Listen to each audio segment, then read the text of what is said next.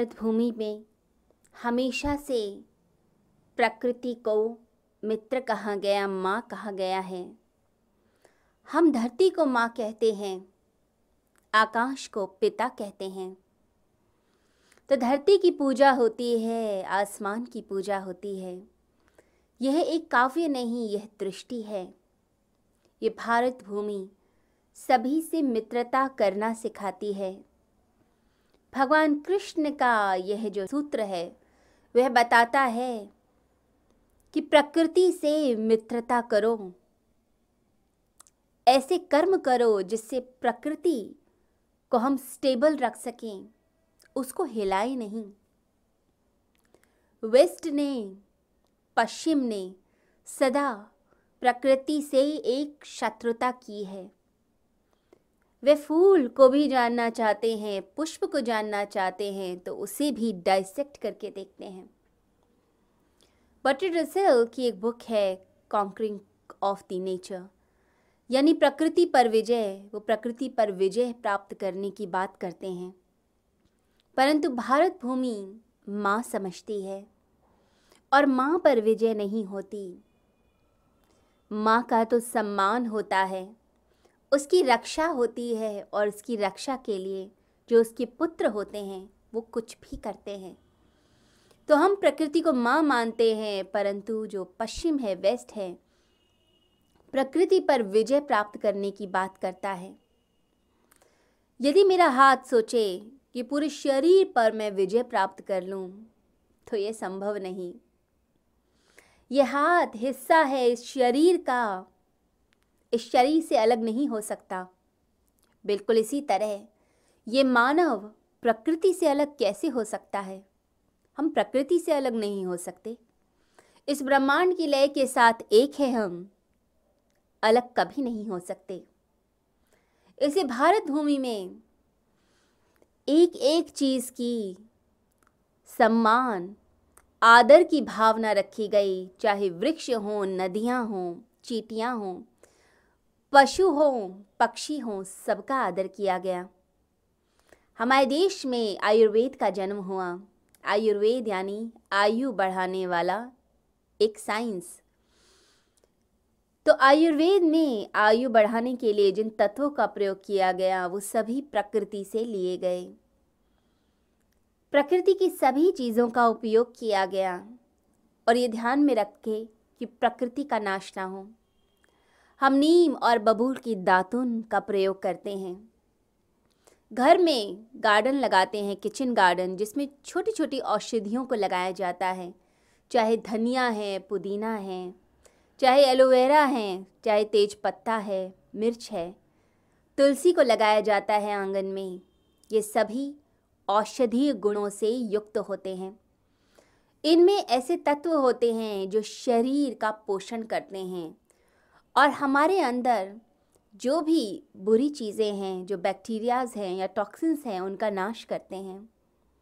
तो शरीर सुचारू रूप से चल पाए इसके लिए हमारे देश में प्रकृति पर ध्यान दिया गया और प्रकृति की चीज़ों का प्रयोग किया गया।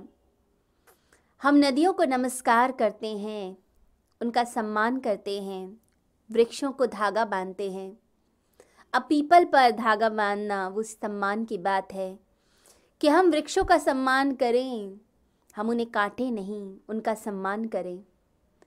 साथ ही साथ जब हम गृह प्रवेश करते हैं, तब उस समय भूमि का पूजन होता है। भूमि का हम पूजन करते हैं, सम्मान देते हैं इस धरा को।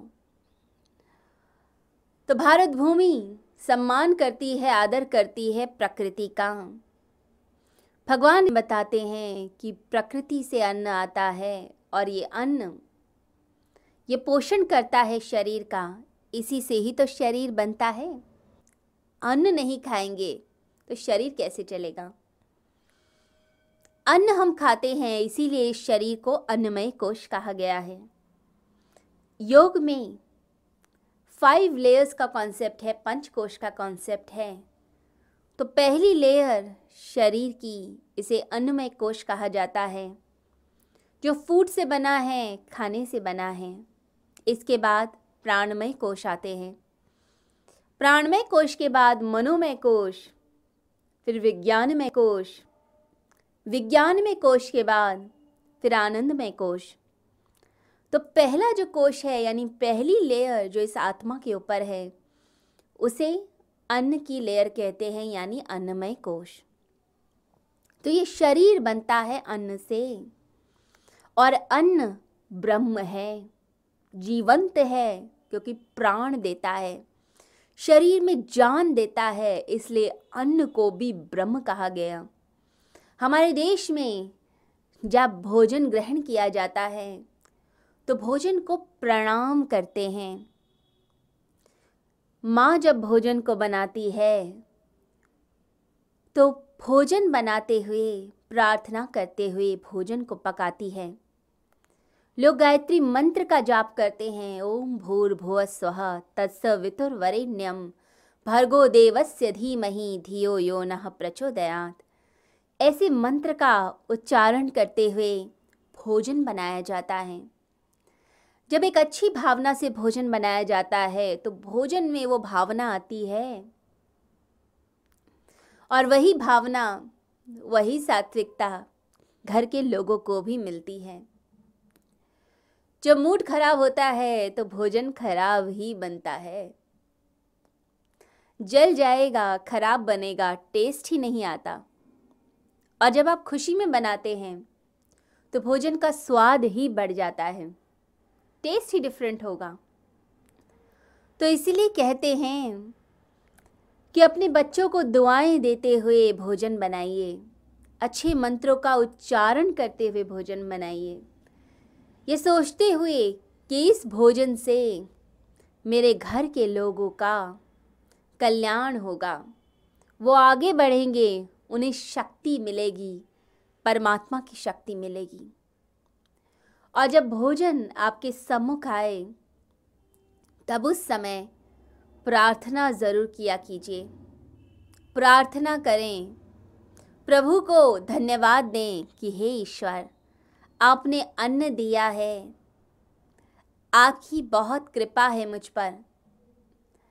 मैं जीवित हूँ, अच्छे कार्य कर पाता हूँ अच्छा सोच पाता हूँ तो प्रभु तुम्हारी ही कृपा से। तो धन्यवाद देते हुए भोजन का एक कौर अपने मुँह में लीजिए, मुख में लें और यही सोचें कि आप यह भोजन परमात्मा को ही खिलाते हैं, क्योंकि ये आत्मा परमात्मा का ही तो अंश है। तो परमात्मा को ही भोजन करा दीजिए। बड़े प्रेम से भोजन ग्रहण करें और वो भोजन जब आप लेंगे तो वो भोजन रस बनेगा और ताकत देगा, पोषण देगा आपके सभी सेल्स को, आपके शरीर को ताकत मिलेगी, आपके मन को ताकत मिलेगी, प्राणों को ताकत मिलेगी। तो अन्न ब्रह्म है, जीवंत है और यही शरीर बनाता है। इसे सोच समझकर भोजन बनाया कीजिए। हम सात्विक भोजन ग्रहण करते हैं तो सात्विक बुद्धि होती है। फिर व्यक्ति निष्काम कर्म के मार्ग पर चलता है। यदि भोजन राजसिक होगा या तामसिक होगा तो वैसी ही वृत्ति, वैसी ही सोच और वैसे ही कर्म बन जाते हैं। और जब हम सात्विक भोजन लेंगे तो वैसी ही प्यारी सोच होगी। तब परमात्मा की बातें समझ आएँगी, शास्त्रों की बातें समझ आएँगी। गुरु के वचन समझ आएँगे, तब आप भक्ति कर पाएँगे। इसलिए साधना में सबसे पहले भोजन को ठीक कराया जाता है। अन्न से शरीर भी बनता है और मन भी बनता है। मन शरीर का सूक्ष्म हिस्सा है, दोनों जुड़े हुए। इसलिए शरीर परेशान होता है तो मन पर प्रभाव आता है और मन परेशान होता है तो शरीर इफ़ेक्टेड होता है। आपकी सेवेंटी परसेंट जो प्रॉब्लम्स हैं, बीमारियाँ हैं वो मन के परेशान होने से आती हैं स्ट्रेस की वजह से आती हैं। तो दोनों चीज़ें जुड़ी हैं। इसलिए लोग पहले के समय में कहा करते थे कि जिनके घर में आपकी बने नहीं, जिनसे विचारधारा ना बने, उनके घर का अन्न मत खाएँ, क्योंकि अन्न का प्रभाव पड़ता है।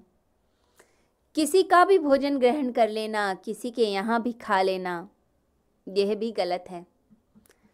जब आप घर का भोजन खाते हैं, सात्विक खाते हैं तो सोच पर असर पड़ता है। क्योंकि घर में जब माँ भोजन बनाती है तो बड़े प्यार से, पवित्रता से बनाती है। अपने बच्चे के लिए सोचकर बनाती है कि मेरा बच्चा खुश होगा, इसे खा के आनंदित होगा। उसका पोषण होगा, विकास होगा, इसलिए बनाती है। परंतु जब हम कहीं भी जाके खा लेते हैं तो वो भोजन में भावना नहीं होती। तो अन्न शरीर का निर्माण करता है और ये अन्न आता है वर्षा से।